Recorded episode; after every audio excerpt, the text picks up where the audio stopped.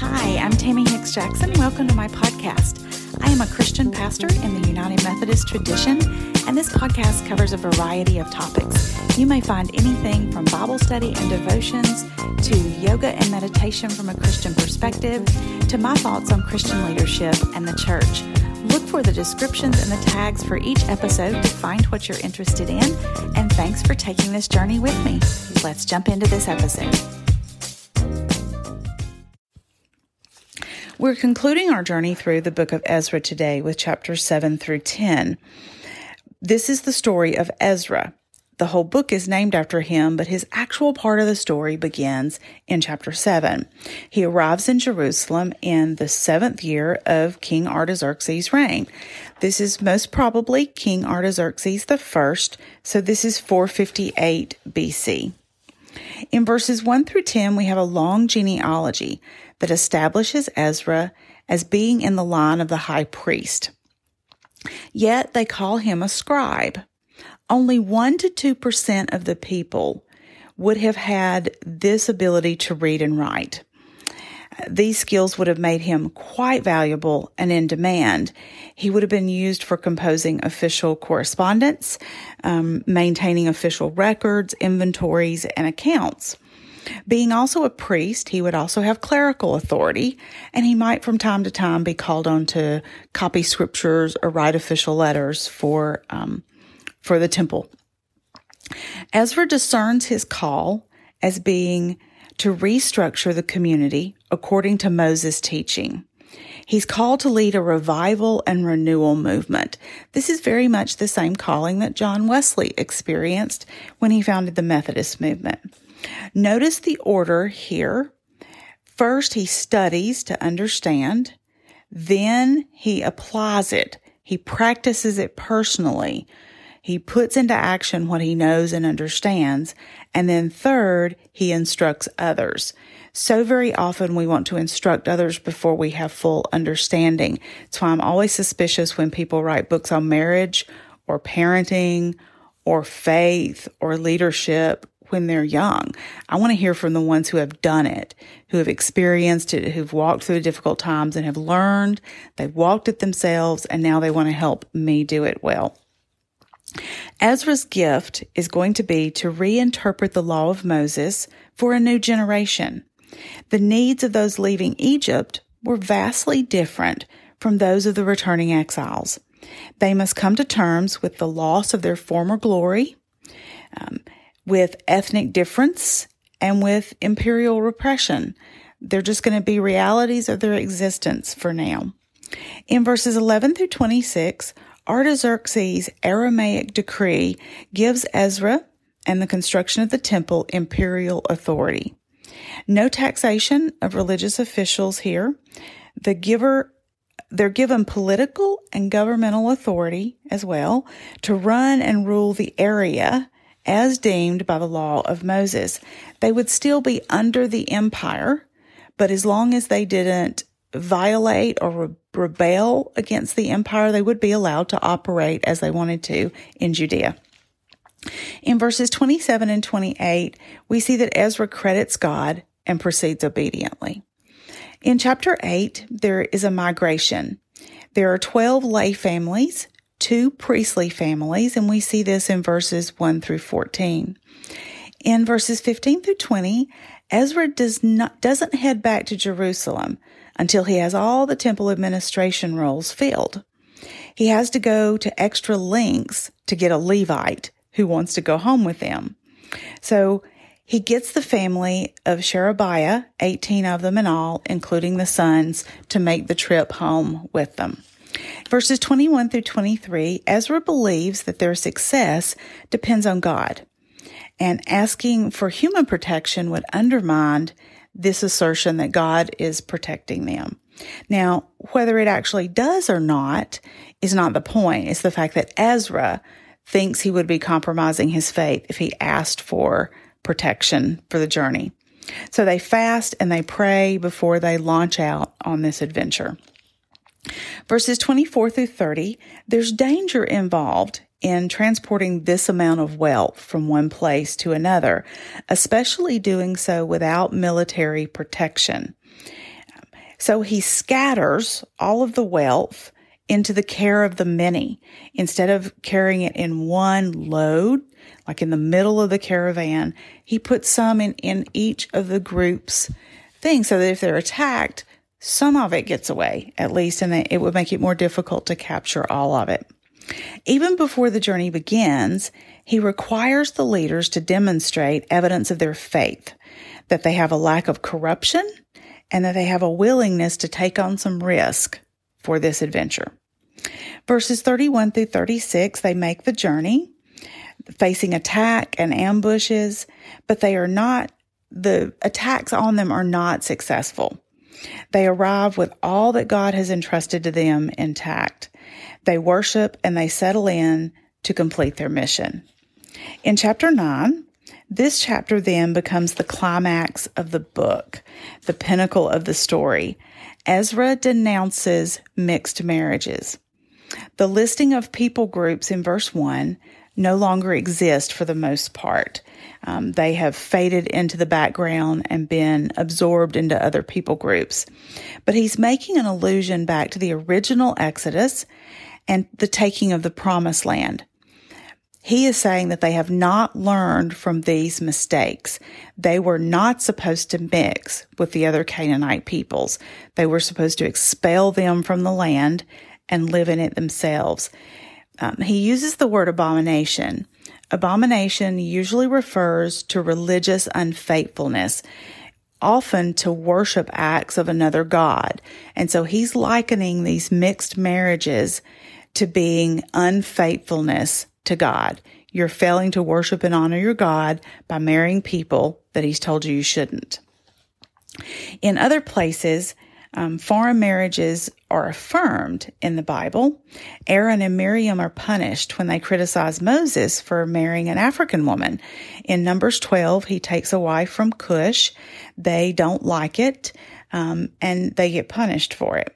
Ruth is a Moabite, and she marries Boaz after her first husband dies, and she returns to Israel with her mother-in-law. And that marriage to Boaz places her in the ancestry of David and then in the ancestry of Jesus. Ezra's mission here depends, though, on consolidating this group into a single ethnic group and one that has a single cultural identity. This is one way to accomplish faithfulness and unity, um, is to make everybody homogeneous. Perhaps those who have not assimilated are foreign still, because when I read through Scripture, I don't see God objecting to us marrying outside of our ethnic group if we share a common faith. So the issue may be that they've married people from other ethnic groups, but those people have continued to worship other gods and to live in other ways. They brought their cultural expectations with them, and that is not accepted. God's people are to worship God and God alone. In verses five through fifteen, Ezra prays. This is a public prayer, and it is a strong lament here. Um, Ezra flattens out the moral standing here. He applies this to all. It's translocational, both for Babylon and Jerusalem, and it is transhistorically, both our ancestors and on this day. So he brings it all together and makes it one.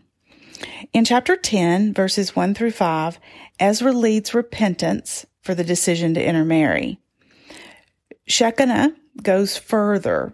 He lets and says, let's put them away from us. Let's divorce them, reject them. And Ezra agrees with him. In verses six through eight, not everyone, however, agrees with this move. He has to compel some of them, um, by threatening that they will come under great penalty if they don't. They will forfeit all that they have, and they will be banished from God's people.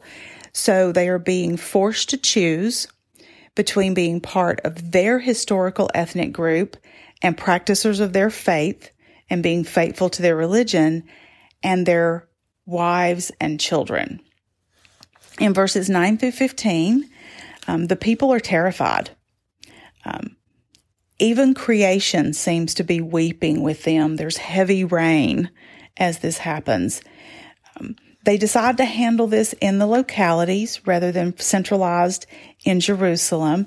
And it turns out that only a few oppose this, four people. In verses sixteen through forty-four, he lists by name all of those who had foreign wives, and they send them away along with the children. I warned you earlier as we started the podcast on this book that I was going to need a little time here at the end of this one for a little bit of a rant. And that's why the one last week was only on chapters five and six, and it became quite short. But this book of Ezra absolutely horrifies me. I am not at all convinced that this story is retained as one that should be a story that is lauded and emulated. Um, the idea that they cast away these women and these children just strikes me to the core. Let's remember that women and children had no real sense of agency in the in the ancient cultures. These women are now losing their place and their security. They no longer have a home, and they're being sent away. So they can go back to their peoples, but when they go back to their ethnic group, they may or may not be accepted. They're coming in with these mixed ethnic and racial children. Um, what will they have to endure? Like, there's a part of me that thinks it might would have been a greater kindness to have just killed them than to have exiled them. It also seems to me that we learned nothing from the incident with Abraham, Sarah, and Isaac, Hagar, and Ishmael. Like, he puts away Ishmael, and we have this tension that comes that they're still fighting in the Middle East today over the Isaac and Ishmael split. It it just absolutely horrifies me. I wonder if this is the reason that Ezra and Nehemiah are no longer a single work, a single book in the Bible, why they were divided. Was it to highlight this, the the mass divorce and exile here, um, as something that we should learn from and be horrified, and then we can be less horrified by Nehemiah, because Nehemiah seems to be a good leader. He, however, lets this happen, and in, in the book named for him, we kind of gloss over this. This is what happens when fundamentalism rises. I believe it's a cautionary tale. Ezra is well-intended, but he's he's wrong. Um, Shechaniah is wrong with this idea, and faithful leadership should have said, no, we have to honor our promises. We married those women. We had children with those women. We have an obligation to take care of them, to not put them away. Um, however, if they didn't convert, if they are not practicing the faith of Jerusalem, if they're not learning the language, if they're raising those children with those other beliefs, that needs to be worked out. But I don't believe that expulsion was the only way that could have been worked out. They could have gone through this and saying, we're going to be faithful. And if you choose not to be faithful, then you need to make arrangements to go somewhere else, maybe. But this story just absolutely baffles me and blows me away. Uh, he's using only the law of Moses. That's what he has rediscovered. So he's using only like Deuteronomy and Leviticus. He's not even using the story of Moses' own life in the story of the Exodus with him taking a foreign wife. He's not using the stories of creation. He's not using the stories of Joshua or Judges or any of the things in Kings or Chronicles or any of the prophets, especially Jonah, who is sent to be a prophet to try to save an entire race of foreign people.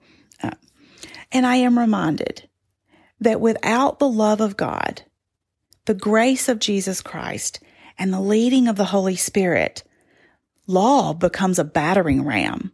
It becomes a baseball bat, and it can only be used to beat up, beat down, and destroy. Rules become legalism. They become law, and that's why fundamentalism is, is dangerous. we can move. It's like we need to be faithful. We need to be pure. We need to follow all the rules. Here's all the ways to do that. But there's always another way to be more faithful. There's, you always have to be finding another sin that must be gotten out. And you become hard and cold and bitter and mean and cruel. And that is what we see happening here. First Corinthians tells us, without love, we are nothing. So this story breaks my heart. Um, it appalls me. And I do not think it is something to be held up. I think it is a cautionary tale against fundamentalism. And that's my rant. I believe it is retained as one of those stories that we learn from, not to emulate, but to avoid. But that takes us through the journey of um, the book of Ezra, and you've now heard my feelings on it. I wonder what yours are.